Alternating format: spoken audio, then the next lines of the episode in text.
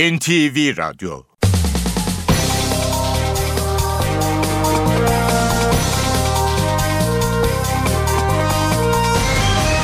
İşe giderken Mutlu sabahlar. Ben Aynur Altunkaş. Bugün 3 Ekim Perşembe işe giderken de Türkiye ve dünya gündemine yakından bakacağız. Önce gündemdeki başlıklar.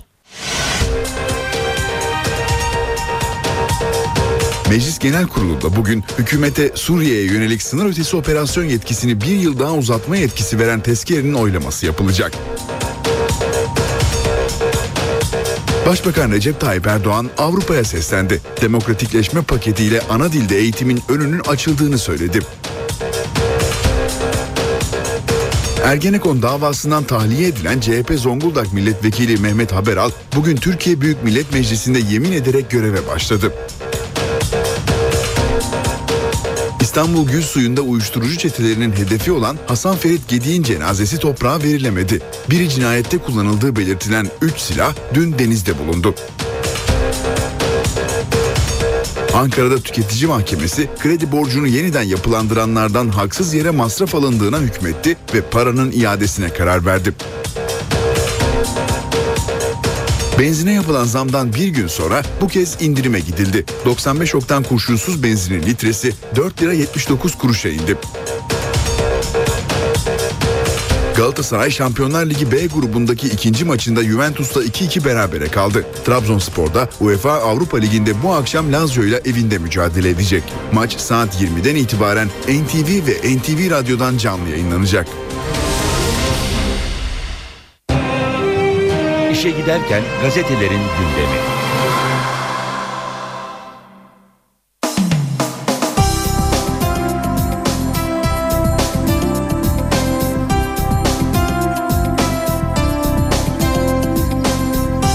Şimdi gazetelerden gündeme ilişkin başlıklara bakalım. Milliyet gazetesi gizli tanığa Alman modeli diyor manşetinde. Uygulanışı tartışma yaratan gizli tanık düzenlemesinde Alman sistemi örnek alınacak. Almanya'da avukatlar soruşturmanın her aşamasında devrede oluyor diyor Milliyet gazetesi. Bir diğer başlık sessiz alkışla and içti. Ergenekon davasında kısa süre önce tahliye olan CHP Zonguldak Milletvekili Mehmet Haberal'ın Haberal dün mecliste and içerek görevine başladı. Haberalı salonda CHP ve MHP'li vekiller kutlarken AK Parti ve BDP'den kutlama gelmedi. Ant sonrası locadaki seyirciler yasak nedeniyle Haberalı alkışlayamadı. Sessiz alkış anlamına gelen gezi forumlarındaki el sallama yöntemini kullanan misafirler yine de polis tarafından uyarıldı diyor Milliyet gazetesi haberinde. Devam edelim Umut e, Umut puanı başlığıyla Galatasaray Juventus'tan bir puan koparıp Devler Ligi'nde ben de varım dedi. Aslan ilk yarıda Drogba ile öne geçti. Ev sahibi ekip son çeyrekte hakemin yarattığı penaltıyla skoru eşitledi. Juventus ikinci golü de buldu ama Umut Bulut'un anında cevabı çok önemli bir puanı, çok önemli bir puanı getirdi diyor Milliyet gazetesi. Devam edelim e, gazetelerden başlıklar aktarmaya. Hürriyet gazetesiyle devam edelim. Hürriyet gazetesinde tazminatta bir iyi bir kötü başlığını görüyoruz. Çalışanlara işten ayrılırken veya emekli olunca ödenen kıdem tazminatında mevcut sistem neredeyse bütünüyle değişiyor. İyi haber kazanılmış haklar korunacak. Kötü haber bazı haklar artık olmayacak. İşveren kıdem tazminatı yükünün azalmasını istiyor. İşçi tarafı ise bu konuda çok hassas.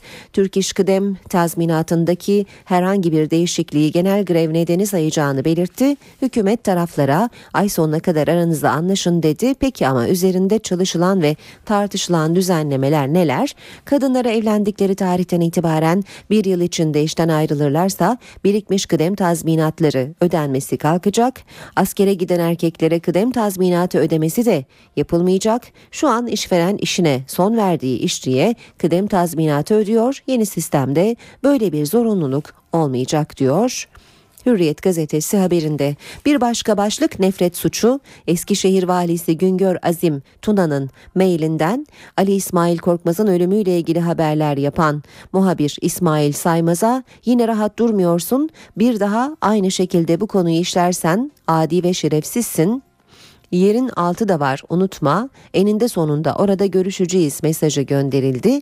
Vali Tuna tehdit maili için adres bana ait ancak ben yazmadım. Yazılanların bir bölümüne katılıyorum dedi diyor Hürriyet gazetesinde haber. İçişleri Bakanı Muammer Güler ise bu mesaj nefret suçuna girer mi sorusuna tabii girebilir ancak henüz kanuni düzenleme yapılmadı yanıtını verdi.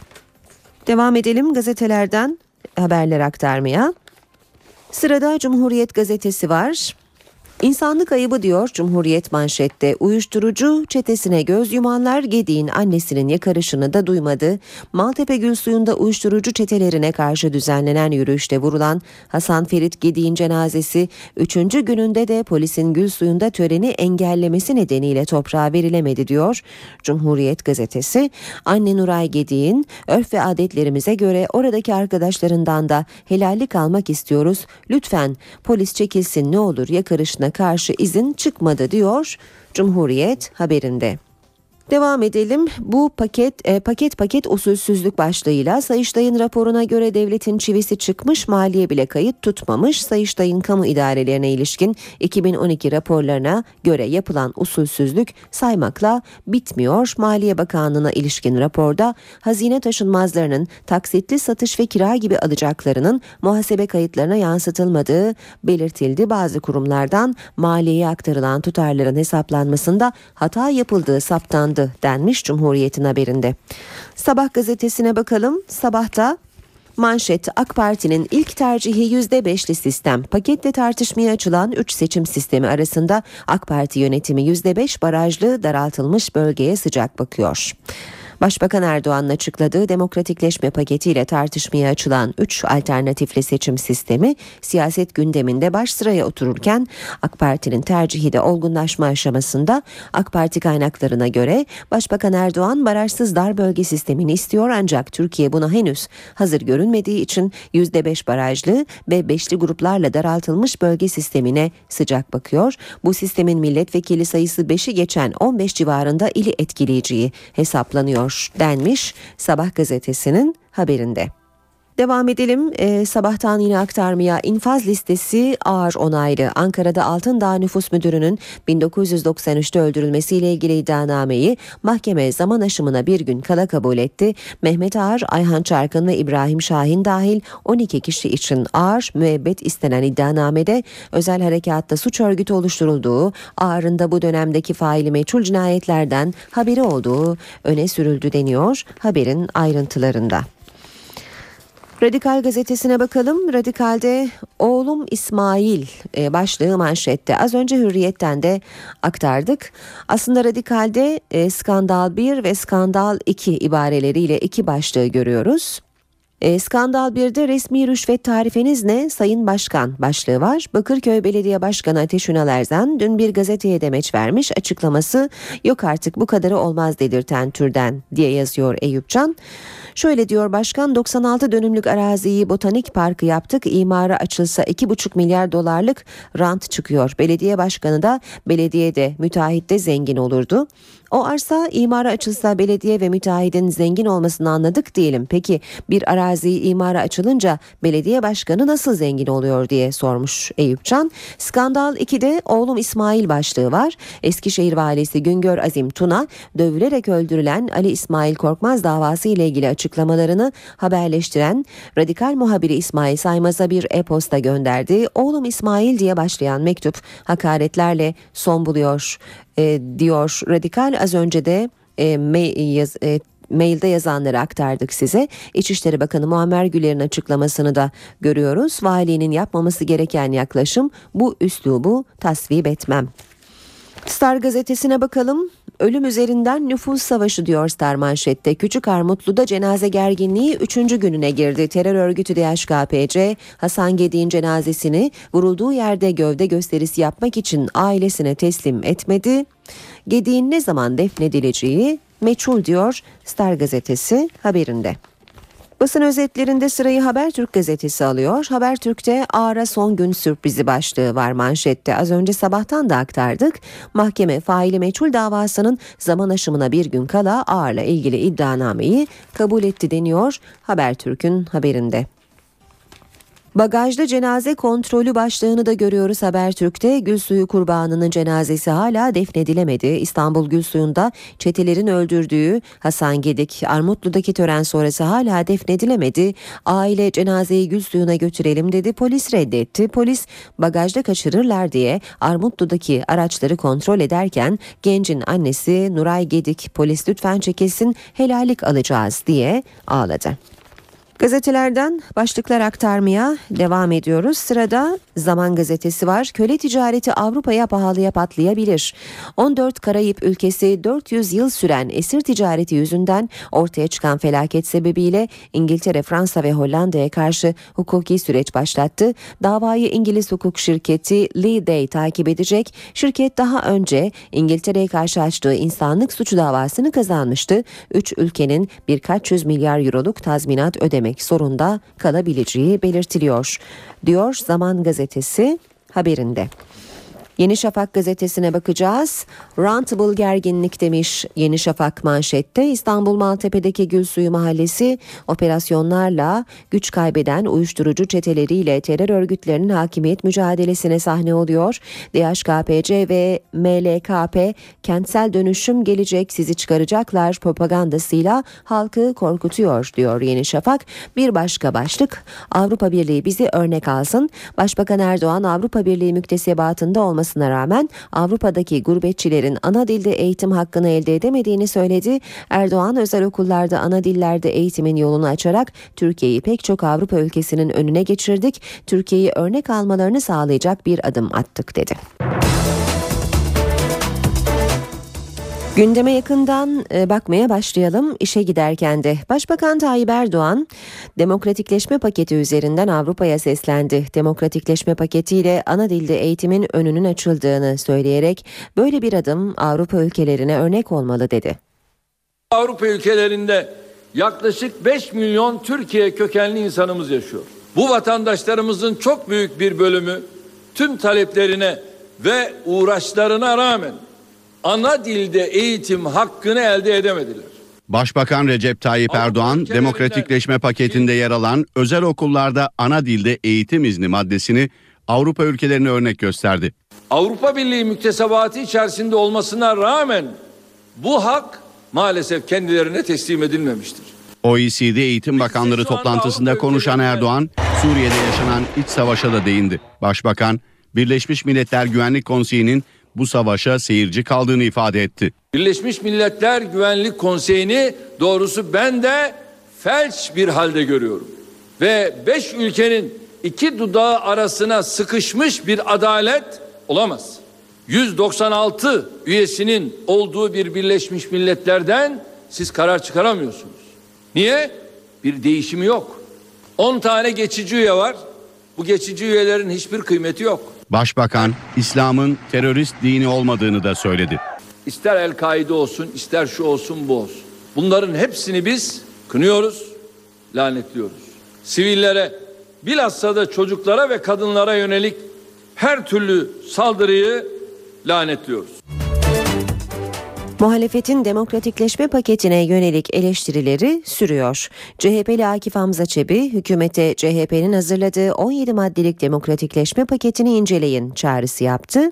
MHP'li Yusuf Alaçoğlu da paketin BDP ve Kandil'in isteklerini karşıladığını söyledi. BDP ise paketin beklentileri karşılamadığı görüşünde. Demokratikleşme paketi demokratikleşme ismini hak etmeyen bir paket. Cumhuriyet Halk Partisi'nin 17 madde olarak sunduğu demokratikleşme paketi Türkiye Büyük Millet Meclisi'nde duruyor. Hükümete Sayın Başbakan'a önerim bizim demokrasi paketimizi alsın incelesin biraz onları içselleştirmenin gayreti içinde olsun. Türkiye daha iyi bir yere gidecektir.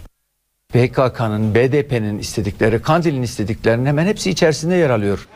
BDP Grup Başkan Vekili İdris Baluken de paketin çözüm sürecine katkı sağlamayacağını söyledi. Süreç büyük, e, paket küçük çözüm süreciyle ilgili de bir tıkanıklık, e, biriken bir gerilim e, ve bununla ilgili bu tıkanıklığı aşmaya yönelik bir beklenti oluşmuştu. Açıklanan bu paket e, yaşanan tıkanıklığı giderme noktasında kesinlikle yetersiz kalmıştır. BDP'nin bu eleştirilerine yanıt Başbakan Yardımcısı Bülent Arınç'tan geldi. Arınç, Doğu ve Güneydoğu bölgelerinde paketin memnuniyetle karşılandığını söyledi. Her biri özellikle ana dilde özel okullarda eğitimin önünün açılacak olmasından pek çok alanda insanlarımıza karşı gösterilen ayrımcılıkların son bulmasından fevkalade memnunlar. Başbakanın siyasi başdanışmanı Yalçın Akdoğan demokratikleşme paketinin meclise geliş takvimine ilişkin bilgi verdi.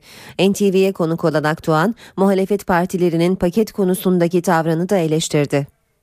İdari düzenlemeler muhtemelen bu ay içerisinde hayata geçecektir. Diğerinde çok bir terslik olmazsa yine bu ay sonuna doğru meclise gelir diye ümit ediyorum. NTV'de Oğuz Aksever'in sorularını yanıtlayan Akdoğan, seçim sistemindeki olası değişikliklerle ilgili de konuştu.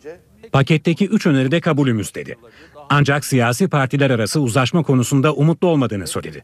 Bu dar bölge ve daraltılmış bölge bizim kongrede de gündeme getirdiğimiz bir meseleydi. Yani biz bunun ikisinin de olabileceğini düşünüyoruz. Bunları biz de kendi içimizde tartışıyoruz ama aynı zamanda kamuoyu da tartışıyor.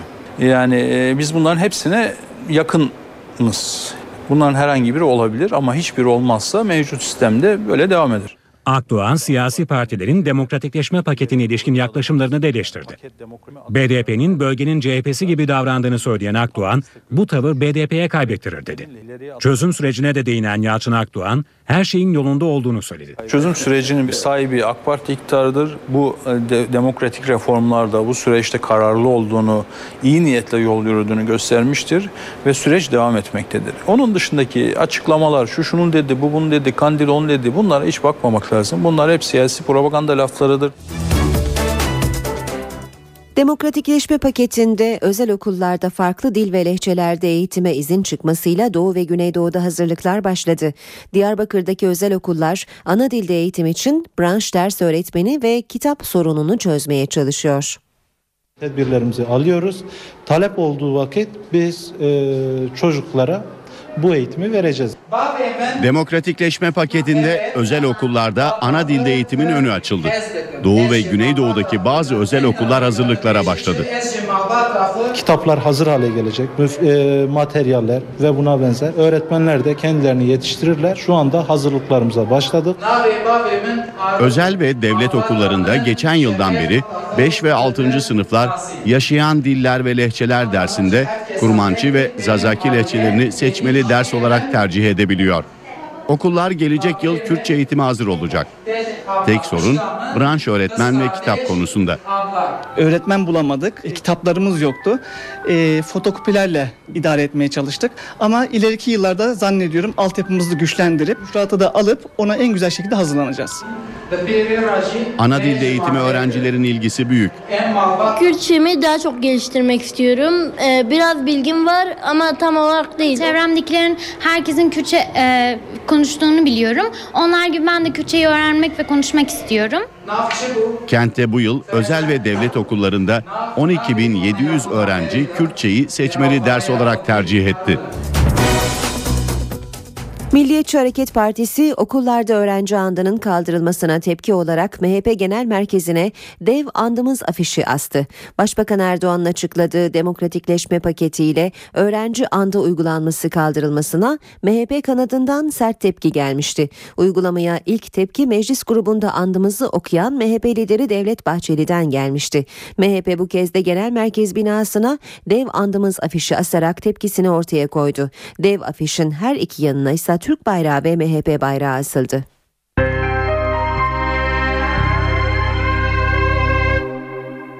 Meclisin gündeminde bugün tezkere var. Genel kurulda hükümete Suriye'ye yönelik sınır ötesi operasyon yetkisine bir yıl daha uzatma yetkisi veren tezkere oylanacak. Müdahale kapsamı bu kez daha geniş. Suriye yönelik sınır ötesi operasyon yetkisi uzatılacak mı? Bu sorunun yanıtı bugün Meclis Genel Kurulu'nda yapılacak oylamayla netleşecek. Hükümet 4 Ekim'de süresi dolacak mevcut Suriye tezkeresinin kapsamını genişletti ve operasyon yetkisini bir yıl daha uzatmak üzere meclise sevk etti. Tezkere metninde geçen yıldan farklı olarak Esad rejiminin kimyasal silah kullandığı vurgusu yapıldı. Metinde Suriye'deki rejimin 71 Türk vatandaşının ölümünden sorumlu olduğu da belirtildi. Genel kurulda görüşülecek yeni tezkere bir yıl süreyle Suriye'den kaynaklanacak kimyasal da dahil bütün olası tehditlere karşı hükümete askeri güç kullanma yetkisi veriyor. Peki muhalefet tezkereyi destekleyecek mi? MHP geçen yılki gibi tezkereyi güvence olarak görüyor ve olumlu bakıyor. CHP ve BDP ise savaş tezkeresi olarak niteledikleri tezkereye red oyu vereceklerini açıkladı.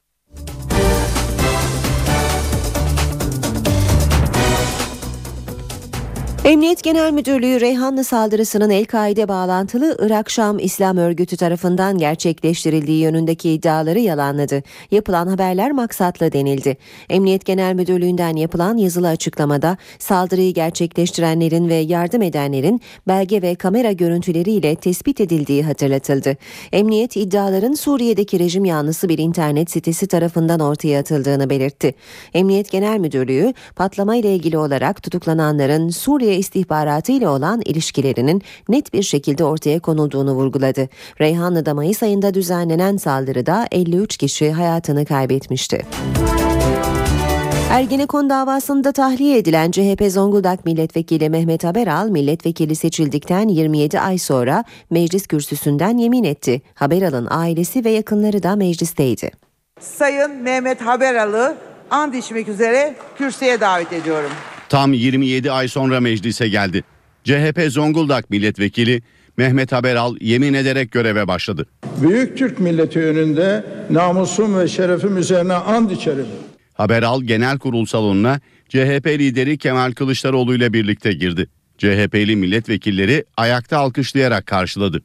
Yemin törenini Haberal'ın ailesi ve Zonguldak'tan gelen yakınları da izleyici locasından takip etti. Mehmet Haberal'ı AK Parti dışındaki siyasi parti grupları tebrik etti. CHP lideri Kılıçdaroğlu bu tavrı ayıp olarak niteledi. Yemin töreninin ardından kürsüye gelen muhalefet sözcüleri tutuklu milletvekillerinin durumunu gündeme getirdi. Demokratikleşme paketi açıkladığı bir süreçte 7 milletvekilinin tutuklu olması bir demokrasi ayıbıdır. Sayın milletvekillerini millet iradesiyle Türkiye Büyük Millet Meclisi'ne göndermiş bütün milletvekillerini yemin içmeye davet etmenizi ve bu çağrıyı yapmanızı e, istirham ediyorum. Halkın iradesini temsil eden bütün milletvekili arkadaşlarımızın da bir an önce görevleri başlarına dönmesini temenni ediyoruz.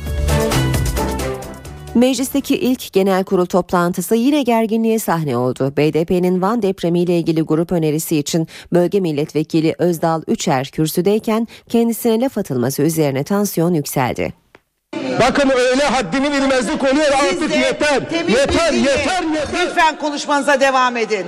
Kahramanlık görmek istiyorsan gel o zaman. Uslup uyarıları, mesajlar kar etmedi. Yeni dönemde meclisin ilk oturumunda yine tansiyon yüksekti. Sayın Başkan susturun. Çocukların ızdırabıyla dalga geçiyorsunuz. İşte utanması gereken asıl sen ve senin gibileridir. BDP Van Milletvekili Özdal Uçer, Vanlı depremzedelerin sorunlarını anlatmak için kürsüye çıktı. Ancak AK Parti sıralarından yükselen sesler Üçer'i kızdırdı. Çocuklarımız güneşin altında kavruluyor. Üç yıldır konteynerde utan, utansın hükümet. Sataşma. Sataşma. Başkan ben susturmasını bilirim bunu. Başkan ben susturmasını bilirim bunu. Üçer Van'da depremzedelerin barınma sorunlarının giderilmediğini söyledi. Bu tür düzeysiz sataşmalara da eyvallahımız olmayacaktır. Bizim onurumuza kimsenin yönelme hakkı yoktur. Bütün Van halkını üçkağıtçılardan, yolsuzluk yapanlardan hesap sormaya davet ediyorum. MHP Kütahya Milletvekili Ali Işık da Suriyeli sığınmacıları hatırlattı. Depremzedelere aynı özenin gösterilmediğini ileri sürdü. Meclis Genel Kurulu'nda bugün hükümete Suriye'ye yönelik sınır ötesi operasyon yetkisini bir yıl daha uzatma yetkisi veren tezkerenin oylaması yapılacak. Başbakan Recep Tayyip Erdoğan Avrupa'ya seslendi. Demokratikleşme paketiyle ana dilde eğitimin önünün açıldığını söyledi. Ergenekon davasından tahliye edilen CHP Zonguldak Milletvekili Mehmet Haberal bugün Türkiye Büyük Millet Meclisi'nde yemin ederek göreve başladı. İstanbul Gül Suyu'nda uyuşturucu çetelerinin hedefi olan Hasan Ferit Gedik'in cenazesi toprağa verilemedi. Biri cinayette kullanıldığı belirtilen 3 silah dün denizde bulundu. Ankara'da tüketici mahkemesi kredi borcunu yeniden yapılandıranlardan haksız yere masraf alındığına hükmetti ve paranın iadesine karar verdi. Benzine yapılan zamdan bir gün sonra bu kez indirime gidildi. 95 oktan kurşunsuz benzinin litresi 4 lira 79 kuruşa indi.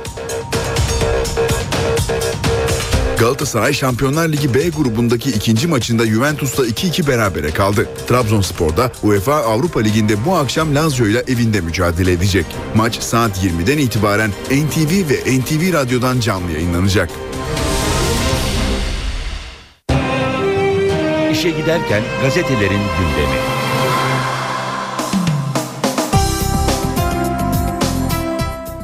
Önce gazetelerden manşetler aktaralım, sonra spor sayfalarını çevireceğiz.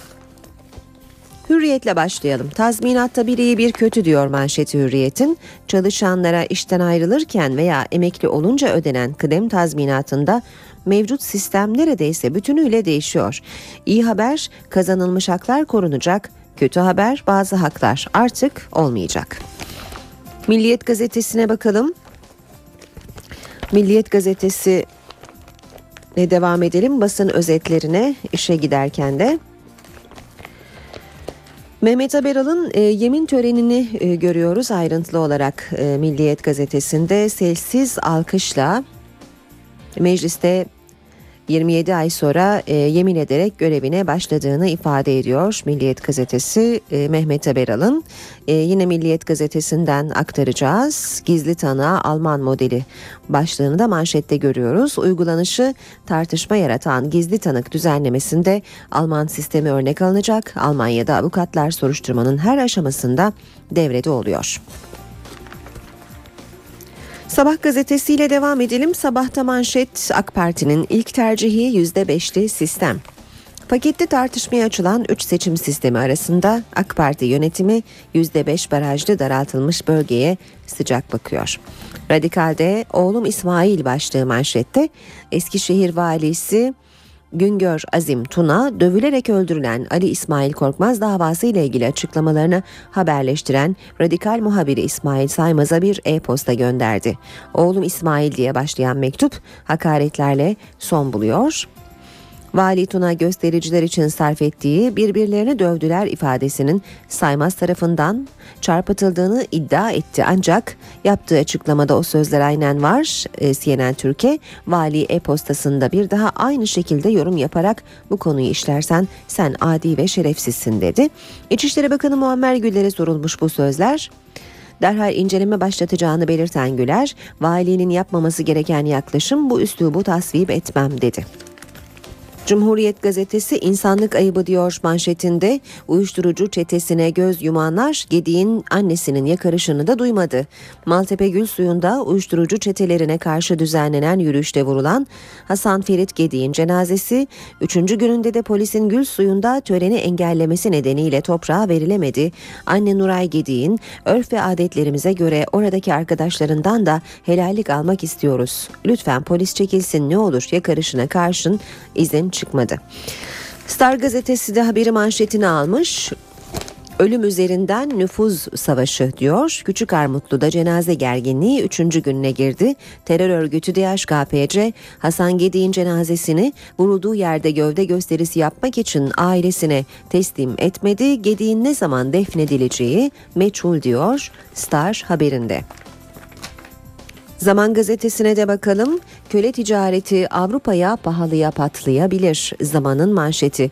14 Karayip ülkesi 400 yıl süren esir ticareti yüzünden ortaya çıkan felaket sebebiyle İngiltere, Fransa ve Hollanda'ya karşı hukuki süreç başlattı.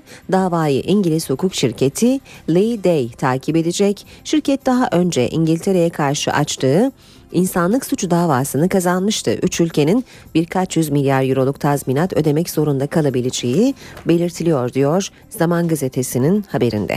Şimdi de gazetelerden spor haberleri aktaracağız. Haber Türkiye bakalım önce Grande Drogba diyor Haber Türk. Habertürk Spor'un manşeti. Kabus gibi bir 10 gündü geride kalan. Önce Real Madrid şoku ardından Fatih Terim'in gidişi sallamıştı Galatasaray'ı. Roberto Mancini takımın başına geçtikten sadece 72 saat sonra Juventus'un karşısına çıktı. Defansif dokunuşlarıyla İtalyanları durdurdu ama işin bir de hücum boyutu vardı. Tevezi, Pirlo'su, Buffon'u ve çizmenin diğer yıldızlarına gülümseyen bir dünya yıldızı ve e, yer alıyordu Galatasaray'da. Didier Drogba. Önce rakip savunmanın hatasını değerlendirdi. Aslan'ı 1-0 öne geçirdi. İkinci yarıda Juve yüklendi. Ucuz bir penaltıyla skor dengelendi 1-1. Ardından Quagliarella'nın 87'de gelen golü her şey bitti dedirtti. Ancak bitmedi diyen yine Drogba oldu. Fil dişili efsanenin aldı at dercesine indirdiği topu Umut Bulut ağlara bıraktı. Aslan ikincilik yarışında ben de varım diye haykırdı diye hikaye etmiş Habertürk maçı. Milliyet gazetesinin şimdi spor sayfalarına bakacağız. Yine önce Juventus Galatasaray maçına ilişkin başlıklara bakalım. Drogba varsa umut da var diyor Milliyet gazetesi. Galatasaray Juventus deplasmanında fil dişi sahilli yıldızı ve Umut'un golleriyle bir puanı söktü aldığı Devler Ligi'nde ayakta kalmayı başardı. Mancini'nin kehaneti başlığını da görüyoruz. Galatasaray'ın Şampiyonlar Ligi'ndeki grubunu değerlendiren İtalyan teknik adam Real Juventus'u iki kez yenemeyecek. Son zamanlarda izlediğim Real bunu başaracak güçte değil. Grup çok açık. Biz Kopenhag'a karşı iyi oynayıp galip gelmeliyiz sonra önümüze bakarız dedi. Devam edelim. Yine e, Milliyet gazetesinden bir başlıkla çare Holmen. Teknik direktör Yanal, Meireles yerine görev vereceği oyuncuyu belirledi. Fenerbahçe'nin hocası son iki maçta yabancı kontenjanına takılan İsveçli Yıldız'a Trabzonspor maçında önemli görevler yükleyecek. Antrenmanlardaki performansıyla dikkat çeken Holmen, kritik sınavda orta sahayla forvet hattı arasındaki bağlantıyı sağlayacak.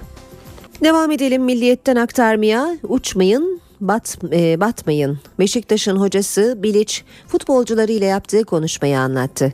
Hırvat teknik adam çok iyi başladık. O gün bulunduğumuzdan yüksek noktada görmeye başladılar. İki maç kaybettikten sonra da bulunduğumuzun altında göstermeye çalışıyorlar. Ne dört maç üst üste kazandık diye gereğinden fazla olgun takımdık ne kaybettikten sonra deneyimsiz bir takımız yorumunu yaptı. Devam edelim yine milliyetten okumaya vakıftan süper start. Geçen sezonu 47'de 47 yaparak namalup tamamlayan ve 3 kupayı da müzesine götüren Vakıfbank bu kez açılışı süper kupa ile yaptı. Sarı beyazlar güçlü rakibi Eczacıbaşı'nı tiebreak setinde devirerek ilk kez mutlu sona ulaştı diyor Milliyet haberinde. Spor haberleri e, aktarıyoruz gazetelerden. Şimdi de Hürriyet gazetesine bakacağız. Önce Juventus Galatasaray maçının başlığına bakalım. Galatasaray varsa umut vardır.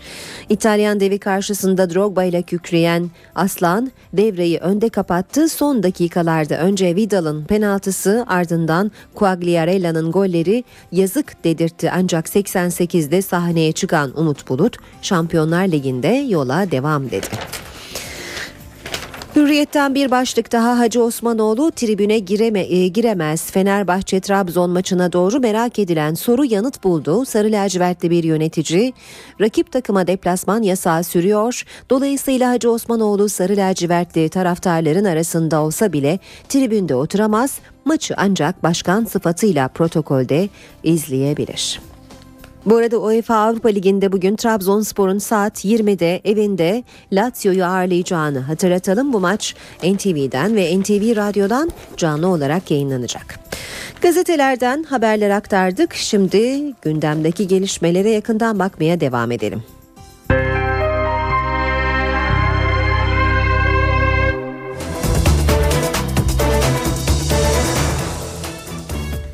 İstanbul Gülsuyu'nda uyuşturucu çetelerinin hedefi olan Hasan Ferit'in cenazesi toprağa verilemedi. Cenaze Armutlu Cemevi'nde bekletiliyor.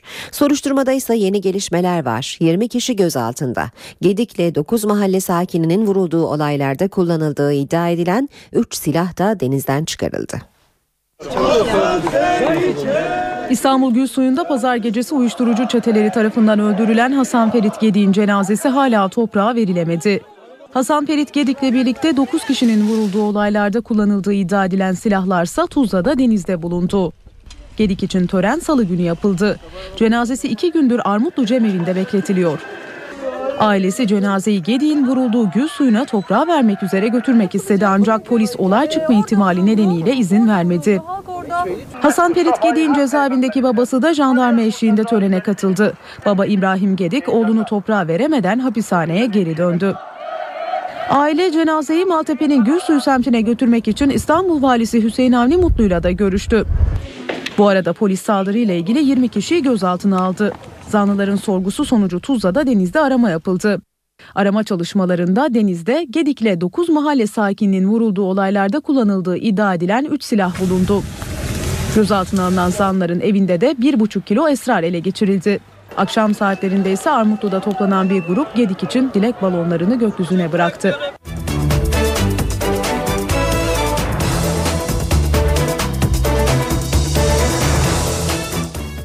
Diyarbakır'da son 5 ayda yapılan uyuşturucu operasyonlarında 50 milyon kök Hint keneviri ele geçirildi. Diyarbakır valisi Cahit Kıraç operasyonlarda bölge halkından büyük destek gördüklerini söyledi.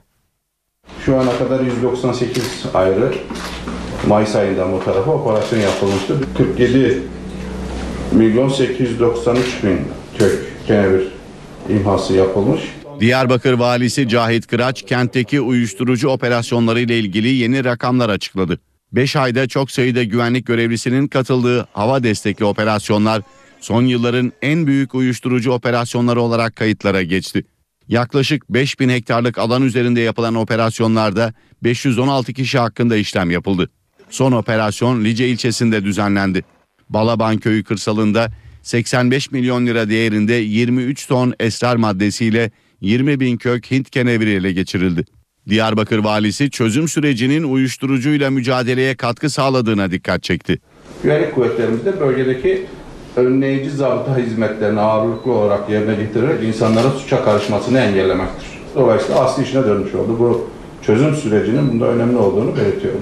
Uyuşturucuyla mücadelede Diyarbakır halkının desteğine vurgu yapan vali, okullarda da önlemlerin artırıldığını söyledi. Okul polisliği projemiz var biliyorsunuz. Bu işlerle uğraşacak insanların okula gelmemesi ve özellikle torbacılarla ilgili de ciddi bir şekilde mücadele ediyoruz.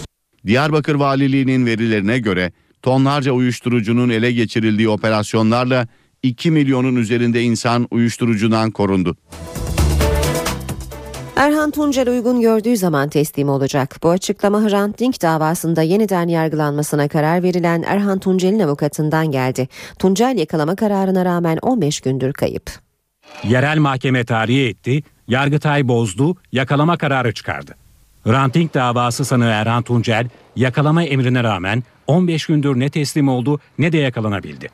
Tuncel'in avukatı Erdoğan Soruklu, Erhan Tuncel uygun gördüğü zaman teslim olacak dedi. Erhan Tuncel e, masumiyetine inanan birisi. Dolayısıyla teslim olmayı düşünüyor tabii ki. Teslim olacaktır. Ancak bu gerek temiz sürecindeki yargıya yönelik baskı, gerek mahkeme üzerindeki kamuoyu baskısı nedeniyle savunmasını ve işte ifadesinin hazırlığı için şu anda böyle bir hazırlık içinde. Bunu tamamladığında teslim olacaktır. Hrant Dink'in ailesinin avukatlarından Kemal Aytaç, Tuncel'in hala yakalanamamış olmasına tepkili. Teknolojiden imkanları e, şöyle hepimiz göz önüne alırsak Erhan Tuncel'in yakalanmaması diye bir şey söz konusu olamaz. O zaman akla bir soru geliyor. Erhan Tuncel'in e, yardım almadan, destek almadan, birileri tarafından korunmadan e, yakalanamamış olması kabul edilemez bir gerçektir. Yargıtay 2012'de Dink cinayetinin örgütlü bir suç olmadığını belirten kararını Mayıs ayında bozdu. Sanıkların silahlı suç örgütü kapsamında cezalandırılmasını istedi. Davanın bir sonraki duruşması 3 Aralık'ta görülecek. NTV Radyo Herkese yeniden günaydın. Yeni saate başlıyoruz. Ben Aynur Altunkaş. Gökhan Abur yanımızda birazdan son hava tahminlerini alacağız. Önce gündemin başlıklarını hatırlatalım. Meclis Genel Kurulu'nda bugün hükümete Suriye'ye yönelik sınır ötesi operasyon yetkisini bir yıl daha uzatma yetkisi veren tezkerenin oylaması yapılacak. Başbakan Recep Tayyip Erdoğan Avrupa'ya seslendi. Demokratikleşme paketiyle ana dilde eğitimin önünün açıldığını söyledi. Ergenekon davasından tahliye edilen CHP Zonguldak Milletvekili Mehmet Haberal bugün Türkiye Büyük Millet Meclisi'nde yemin ederek göreve başladı. İstanbul Gül Suyu'nda uyuşturucu çetelerinin hedefi olan Hasan Ferit Gedik'in cenazesi toprağa verilemedi. Biri cinayette kullanıldığı belirtilen 3 silah dün denizde bulundu. Ankara'da tüketici mahkemesi kredi borcunu yeniden yapılandıranlardan haksız yere masraf alındığına hükmetti ve paranın iadesine karar verdi. Benzine yapılan zamdan bir gün sonra bu kez indirime gidildi. 95 oktan kurşunsuz benzinin litresi 4 lira 79 kuruşa indi. Galatasaray Şampiyonlar Ligi B grubundaki ikinci maçında Juventus'ta 2-2 berabere kaldı. Trabzonspor'da UEFA Avrupa Ligi'nde bu akşam Lazio ile evinde mücadele edecek. Maç saat 20'den itibaren NTV ve NTV Radyo'dan canlı yayınlanacak. Bugünlerde birbirimize kar yağacak mı diye sorar olduk. Yurdun yüksek kesimlerinde kar yağabilir uyarıları yapılmıştı. Acaba merkezlere de ne zaman düşmeye başlar diye merak ediyoruz. Gökhan Abur günaydın. Günaydın. E, nedir e, kar yağışı konusundaki tahminleriniz? E valla tabii bu düşünceleriniz doğru çünkü şu anda İstanbul başta olmak üzere ülke genelinde ülkenin özellikle iç kesimlerinde Marmara bölgesinde ki bu akşamdan itibaren Karadeniz'in tümü İç Anadolu ve yarından itibaren doğuda da sıcaklıklar azalacak ve bu azalan sıcaklıklar şu an itibariyle Aralık ayı değerlerinde. Yani hı hı. Ekim'in başındayız ve sıcaklıklar Aralık ayı değerlerini Erken gösteriyor. Bu bir hayli dalga. düşük ama çok uzun süreli olmadığını hep söylemeye çalışıyorum. E, pazartesiden itibaren ülke genelinde batıdan başlayarak sıcaklıklar yeniden yükselecek ve mevsim ortalamaları civarına gelecek. Ama bugün hava oldukça soğuk. Trakya'da, kıyı Ege'de, Batı Akdeniz'de yağış etkisini kaybetti. Hatta İstanbul'da bugün yağışlar düne göre oldukça daha hafif. Akşama doğru yağışın tekrar İstanbul'un özellikle kuzey ve doğu kesimlerinde aralıklarla devam etmesini bekliyoruz. İstanbul'daki bu aralıklı yağışlar pazar öğle saatlerine kadar etkisini sürdürecek. Ve pazar öğle saatlerine kadar karayel dediğimiz kuzeybatılı rüzgarın sert esmesi hissedilen sıcaklıkları azaltacak. Şu anda İstanbul'da hava sıcaklığı 10 derece ama 35 kilometre hızla esen bir karayel var. Hissedilen sıcaklık onun için 7-8 dereceler civarında şu anda. Bugün zaten İstanbul'da beklediğimiz termometre sıcaklığı en fazla 12-13 dereceler civarında olacak. Yarın da sıcaklıklar termometre sıcaklıkları 11-12'de civarında. Cumartesi günü yine aynı şekilde olacak. Pazar günü birkaç derecelik artış bekliyoruz ve yağışın etkisini kaybetmesiyle İstanbul'da da sıcaklıklar yükselecek. Ama bugün için kar yağışı nerede olabilir derseniz bu gece saatlerinde Uludağ kar yağabilir. Bu gece e, Bolu başta olmak üzere yüksek kesimlerde Batı Karadeniz'in iç kesimlerinde kar ve karla karışık yağmur görülmesini bekliyoruz. Özellikle Kastamonu'nun yüksekleri Karabük arasında karla karışık yağmur gözüküyor. Gün içinde Samsun, Giresun, Trabzon, Rize, Artvin arasında kıyı kesimlerde kuvvetli sağanak yağışlar görülecek. Bu sağanak yağışların peşinden havanın gece yarısından sonra soğuması ve özellikle yarın Doğu Karadeniz bölgesinde sıcaklıkların hissedilir derecede azalması bölgede yağışların yerler karla karışık yağmur ve kar şeklinde olmasına sebep olacak. Yine aynı şekilde yarın gece ve e, cumartesi günü doğudaki yağışların Erzurum başta olmak üzere karla karışık yağmur ve kar şeklinde olacağı gözüküyor. Bugün için yalnız Karadeniz bölgesinde değil güneyde de Hatay, Mersin arasındaki bölgede hatta Kahramanmaraş, Gaziantep'e kadar olan bölgede de gün içinde kuvvetli gök gürültülü sağanaklar var. Son kez denizcileri de uyarmak istiyorum çünkü öğle saatlerinde Bodrum açıklarında karayel yönlü rüzgar yer yer fırtına boyutlarında esecek. Fethiye Körfezi açıklarında kuvvetli bir karayel var. İstanbul Boğaz girişi İğneada arasında e, karayel kuvvetli esir esmesini öğleden sonra sürdürecek hatta biraz daha hızını arttıracak. E, İnebolu Sinop arasında ise öğle saatlerinde yine kuvvetli esmesini beklediğimiz bir lodos var. Evet bizleri bekleyen hava koşulları genelde böyle kışın provasını yapıyoruz hafta başına kadar bu soğuk hava bizi etkileyecek. Teşekkür ediyoruz Gökhan Abur. İşe giderken gazetelerin gündemi.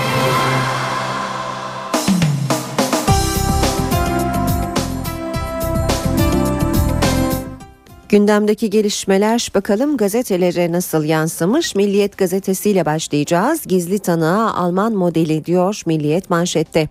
Uygulanışı tartışma yaratan gizli tanık düzenlemesinde Alman sistemi örnek alınacak. Almanya'da avukatlar soruşturmanın her aşamasında devrede oluyor. Ergenekon, balyoz gibi davalarda öne çıkan gizli tanık sistemi uygulanmaya başlandığı günden beri tartışılıyor. Bunun önüne geçmek isteyen İçişleri ve Adalet Bakanlıkları uzmanları Alman modelini uygulamak için çalışma başlattı. Ortak yürütülecek projede 18 ay içinde 240 Türk görevli eğitim alacak. Alman uzmanların tespit ettiği eksiklik ve sorunların giderilmesi sağlanacak. Devam edelim milliyetten aktarmaya. Sessiz alkışla and içti. Ergenekon davasında kısa süre önce tahliye olan CHP Zonguldak Milletvekili Mehmet Haberal dün mecliste and içerek görevine başladı. Haberalı salonda CHP ve MHP'li vekiller kutlarken AK Parti ve BDP'den kutlama gelmedi. Ant sonrası locadaki seyirciler yasak nedeniyle Haberalı alkışlayamadı. Sessiz alkış anlamına gelen gezi forumlarındaki el sallama yöntemini kullanan misafirler yine de polis tarafından tarafından uyarıldı diyor Milliyet haberinde.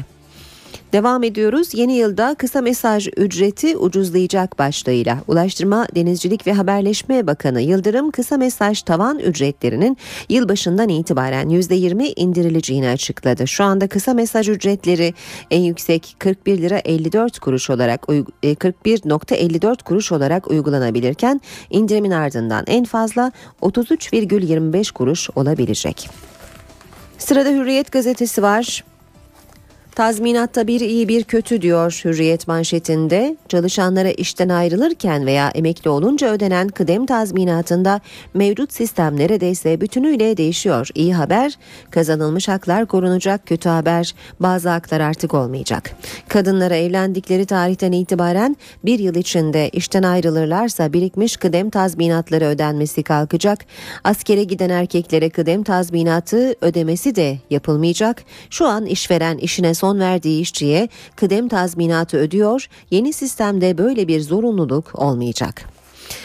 Nefret suçu başlığını görüyoruz Hürriyet'ten. Eskişehir valisi Güngör Azim Tuna'nın mailinden Ali İsmail Korkmaz'ın ölümüyle ilgili haberler yapan radikal muhabiri İsmail Saymaz'a yine rahat durmuyorsun bir daha aynı şekilde bu konuyu işlersen adi ve şerefsizsin yerin altı da var unutma eninde sonunda orada görüşeceğiz mesajı gönderildi.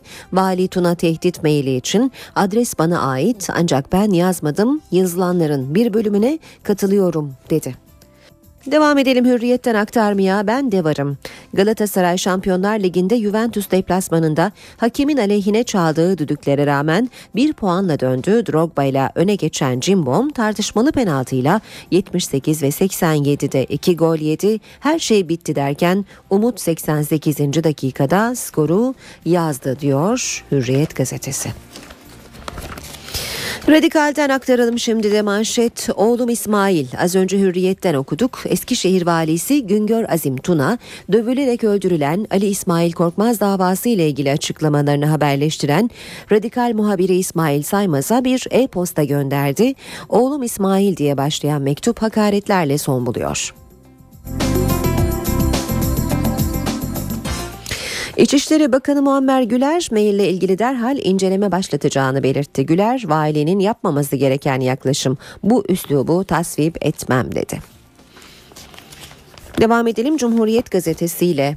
İnsanlık ayıbı diyor Cumhuriyet manşette. Uyuşturucu çetesine göz yumanlar Gedi'nin annesinin yakarışına da duy, yakarışını da duymadı. Maltepe Gül Suyu'nda uyuşturucu çetelerine karşı düzenlenen yürüyüşte vurulan Hasan Ferit Gedi'nin cenazesi 3. gününde de polisin Gül Suyu'nda töreni engellemesi nedeniyle toprağa verilemedi. Anne Nuray Gedi'nin örf ve adetlerimize göre oradaki arkadaşlarından da helallik almak istiyoruz. Lütfen polis çekilsin ne olur yakarışına karşın izin çıkmadı diyor diyor Cumhuriyet gazetesi. Star'da ise ölüm üzerinden nüfus savaşı başlığı manşette. Küçük Armutlu'da cenaze gerginliği 3. gününe girdi. Terör örgütü DHKPC, Hasan Gedi'nin cenazesini vurulduğu yerde gövde gösterisi yapmak için ailesine teslim etmedi. Gedi'nin ne zaman defnedileceği meçhul diyor Star gazetesi de. İşe giderken de basın özetlerine Sabah gazetesiyle devam ediyoruz. AK Parti'nin ilk tercihi %5'li sistem. Paketle tartışmaya açılan 3 seçim sistemi arasında AK Parti yönetimi %5 barajlı daraltılmış bölgeye sıcak bakıyor. AK Parti kaynaklarına göre Başbakan Erdoğan barajsız dar bölge sistemini istiyor ancak Türkiye buna henüz hazır görünmediği için %5 barajlı ve beşli gruplarla daraltılmış bölge sistemine sıcak bakıyor diyor Sabah gazetesi haberde. Devam edelim. Aldatılan eşe yüklü tazminat başlığıyla Amasya'daki eşini İstanbul'da yıllarca aynı kadınla aldatan SS o- e, 300 bin lira tazminat verecek. 23 yıllık eşi BS'yi yabancı uyruklu bir kadınla aldatan ve sevgilisinden de bir çocuk sahibi olan SS'ye mahkeme ağır bedel çıkardı. Hakim çifti boşayıp SS'nin 100 bin lira maddi ve 200 bin lira manevi tazminat ödemesine hükmetti.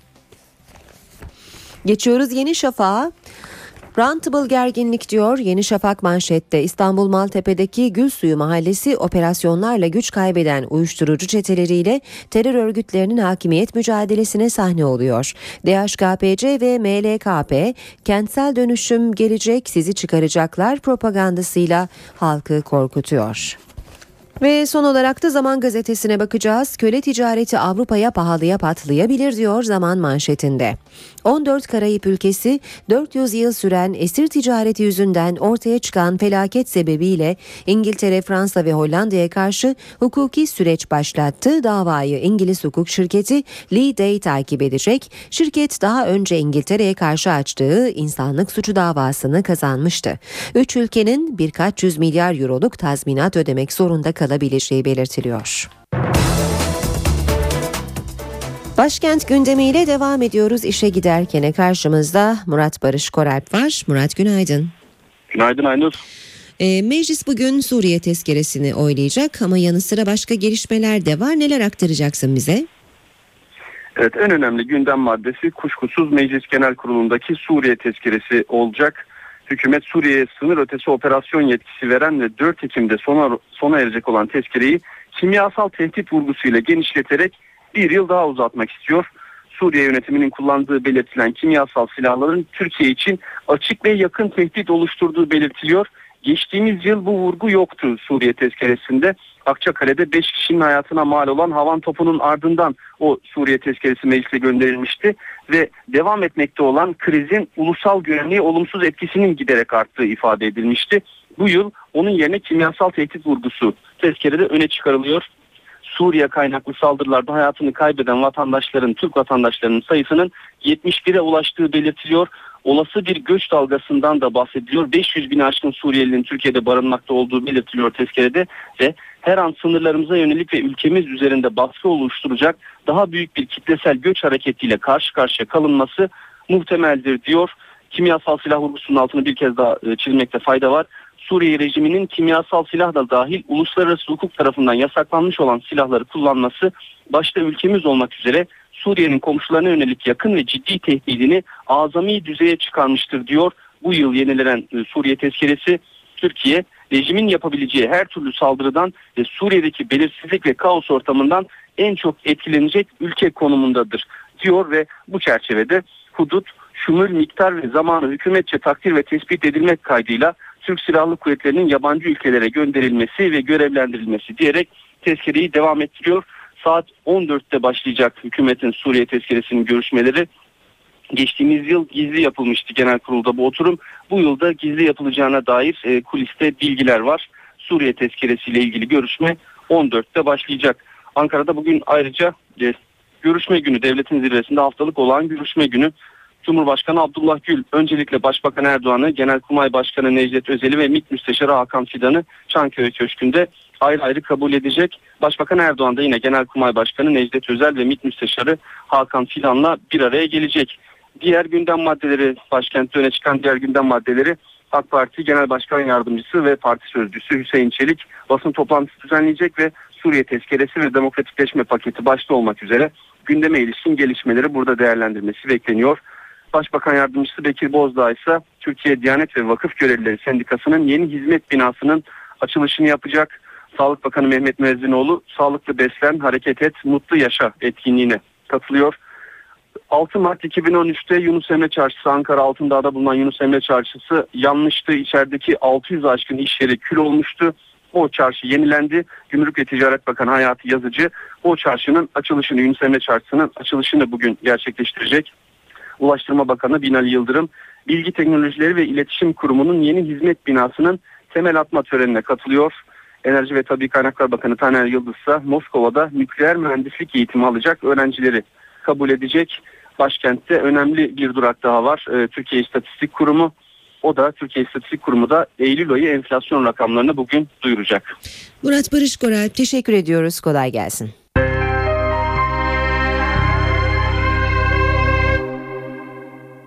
Ankara 5.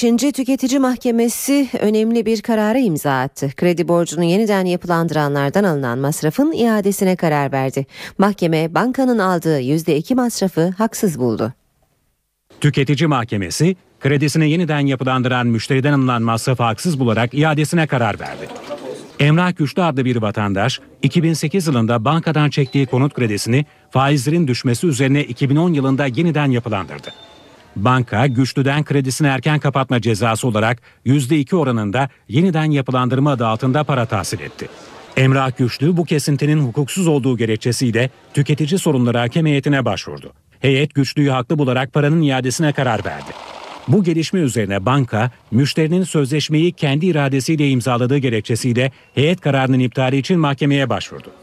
Davaya bakan Ankara 5. Tüketici Mahkemesi yeniden yapılandırmanın erken kapatma anlamına gelmeyeceğine hükmetti ve alınan masrafın iadesine karar verdi. Benzin fiyatlarında yapılan zammın bir gün sonrasında bu kez indirime gidildi. 95 oktan benzinde 7, 97 oktan benzinde ise 8 kuruşluk indirim yapıldı. 95 oktan kurşunsuz benzinin litresi 4 lira 79 kuruşa indi. Danıştay 4C kadrosuyla istihdam edilen geçici personele ek iş yolunu açtı. 4C'lilerin zorunlu izinlerini düzenleyen maddelerin de yürütmesi durduruldu. Geçici personel olarak istihdam edilen 4C'liler ek iş yapabilecek. Danıştay Sağlık Sen'in açtığı davayı karara bağladı. 4C'lilerin hizmet sözleşmesindeki başka bir işte çalışmama hükmünün yürütmesini durdurdu. Danıştay kararında 4C'lilerin statüsündeki sürekli kamu hizmeti görmeme ve memurlar gibi mali güvenceye sahip olmama unsurlarını gerekçe gösterdi. Danıştay, 4C'lilerin hastalık izninin 30 günle sınırlandırılamayacağına da hükmetti. Karar hastalık halinin insan iradesi dışında gerçekleşen bir durum olduğu gerekçesine dayandırıldı. Kararla 4C'lilerin sözleşmelerinde yer alan evlilik, doğum, ölüm gibi nedenlerden dolayı 3 günle sınırlandırılan ücretli mazeret iznine ilişkin maddenin de yürütmesi durduruldu.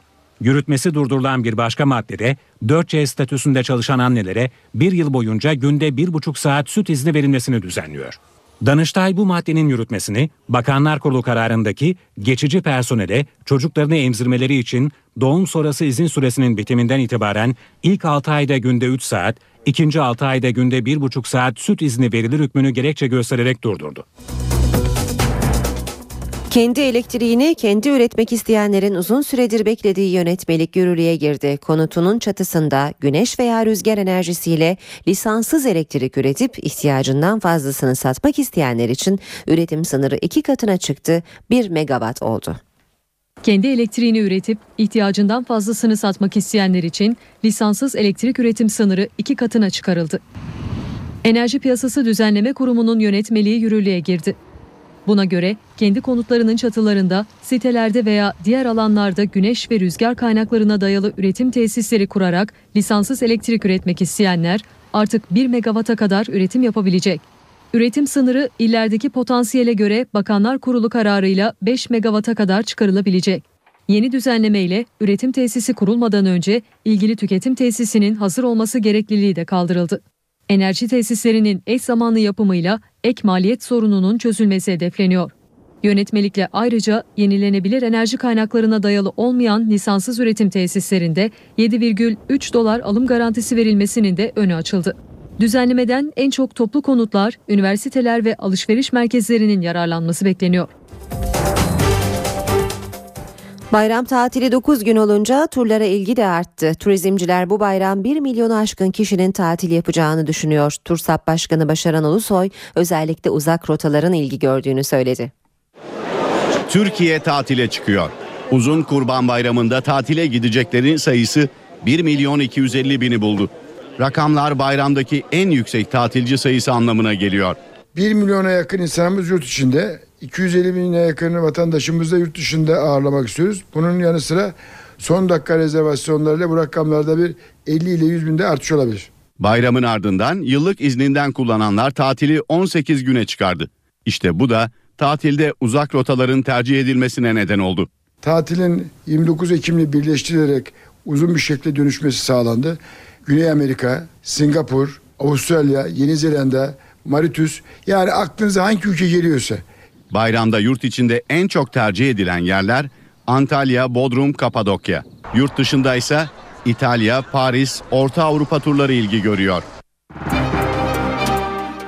Ve şimdi piyasalara bakalım. BIST 100 endeksi 1307 puan azalarak %1,71 oranında değer kaybıyla 75.162 puandan kapandı. Bu sabah dolar 1.99, euro 2.71'de, euro dolar paritesi 1.36, dolar yen paritesi 98 düzeyinde. Altının onsu 1309 dolar, kapalı çarşıda külçe altının gramı 85 lira, Brent petrolün varili 109 dolar. Meclis Genel Kurulu'nda bugün hükümete Suriye'ye yönelik sınır ötesi operasyon yetkisini bir yıl daha uzatma yetkisi veren tezkerenin oylaması yapılacak.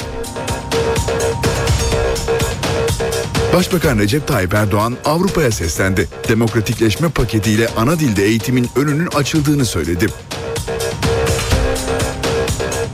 Ergenekon davasından tahliye edilen CHP Zonguldak Milletvekili Mehmet Haberal bugün Türkiye Büyük Millet Meclisi'nde yemin ederek göreve başladı. İstanbul Gül Suyu'nda uyuşturucu çetelerinin hedefi olan Hasan Ferit Gedik'in cenazesi toprağa verilemedi. Biri cinayette kullanıldığı belirtilen 3 silah dün denizde bulundu. Ankara'da tüketici mahkemesi kredi borcunu yeniden yapılandıranlardan haksız yere masraf alındığına hükmetti ve paranın iadesine karar verdi. Benzine yapılan zamdan bir gün sonra bu kez indirime gidildi. 95 oktan kurşunsuz benzinin litresi 4 lira 79 kuruşa indi.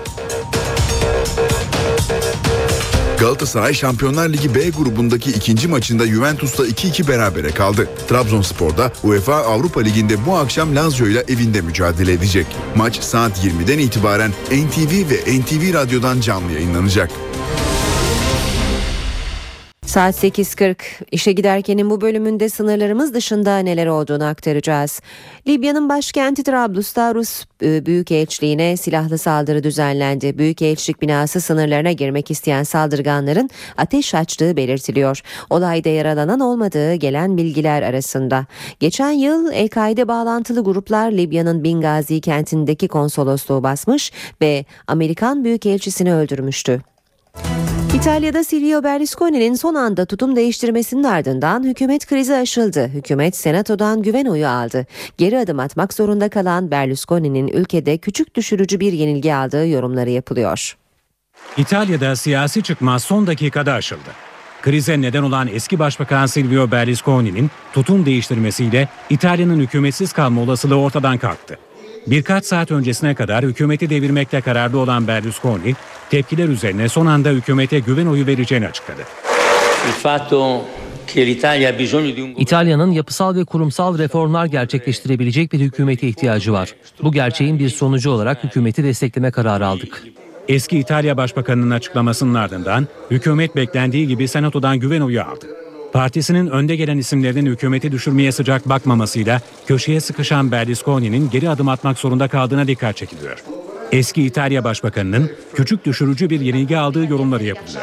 İtalya'da siyasi kriz, eski Başbakan Berlusconi'nin partisinden 5 bakanı kabineden çekme kararıyla patlak vermişti. Bakanların istifalarını kabul etmeyen Başbakan Enrico Letta güven oylamasına gitme kararı almıştı. Başbakan Letta'nın güven oylamasıyla yıpranan kabinesinde değişikliğe gidebileceği konuşuluyor.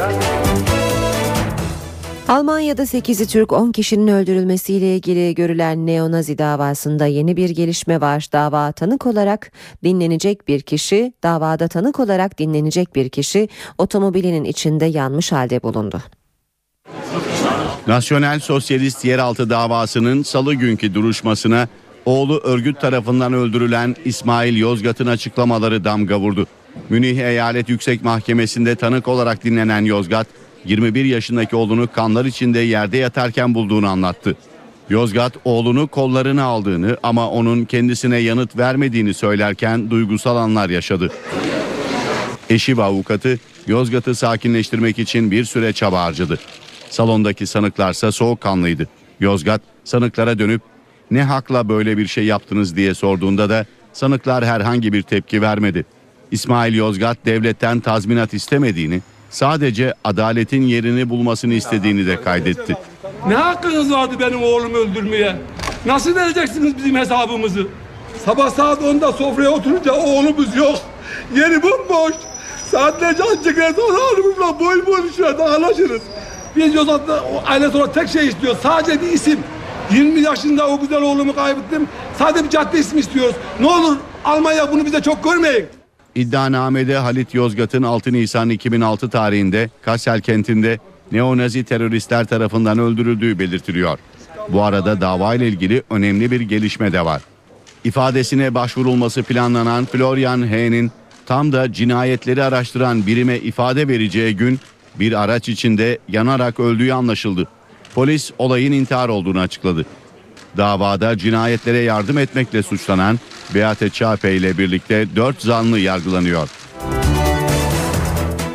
Hindistan'da taşıyıcı anne yoluyla hamilelik dev bir sektör haline geldi. Öyle ki yoksul Hint kadınlar para karşılığında batılı zengin aileler için taşıyıcı anne oluyor. Bunun için bir otel kurulması bile gündemde. Hindistan dünyanın ilk bebek fabrikasıyla gündemde. Fabrika gibi çalışan klinikte kendi olanaklarıyla çocuk sahibi olamayan batılılar, yoksul Hint kadınları taşıyıcı anne olarak kiralayarak bebek sahibi oluyor. Projenin fikir babası Doktor Naina Patel tam 600 batılı zengin aileyi çocuk sahibi yaptı. Patel'in Gujarat eyaletindeki kliniğinde 100 Hint taşıyıcı anne kalıyor. Taşıyıcı anneler bu şekilde kazandıkları paralarla kendi çocuklarının eğitim masraflarını karşılıyor. Hatta kendilerine ev alanlar bile oluyor. Patel taşıyıcı annelere yaklaşık 5000 sterlin verirken batılı ailelerden 17.250 sterlin alıyor. Doktor Patel işini daha da büyütme hazırlığında. Eyalette içinde otel ve hediyelik eşya dükkanlarının da bulunacağı yeni bir tesis inşa ettiriyor. Doktor Naina Patel, yoksul Hint kadınları sömürdüğü eleştirilerini haksız buluyor. Benim bebekleri sattım, bebek fabrikası kurduğum yönünde iddialar var ama bu doğru değil. Tanrı beni bunun için görevlendirdi. Doktor Patel projesini kadınların dayanışması olarak niteliyor.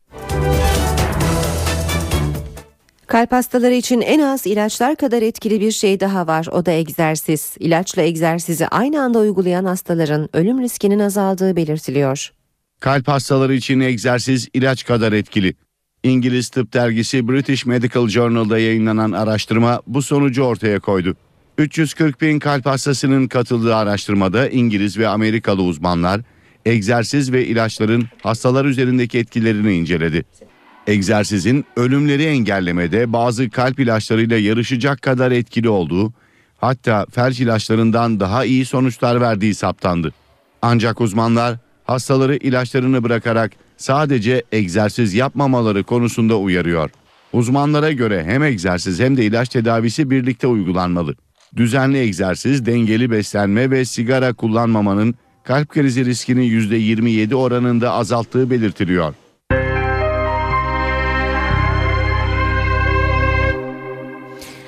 Spor haberlerinden özet aktaralım. Galatasaray İtalya'dan puanla dönüyor. Sarı Kırmızılı takım Şampiyonlar Ligi B grubundaki ikinci maçında Juventus'ta deplasmanda karşılaştı. İlk yarıyı Drogba'nın golüyle önde kapatan Galatasaray ikinci devrede yenik duruma düştü ancak Umut Bulut'un son dakikalarda gelen golüyle beraberliği kurtardı. Trabzonspor da Avrupa sınavında bir İtalyan takımıyla mücadele edecek. Bordo Mavili takım bu akşam kendi evinde Lazio ile karşılaşacak. Trabzonspor'un UEFA Avrupa Ligi maçı saat 20'den itibaren NTV ve NTV Radyo'dan canlı yayınlanacak.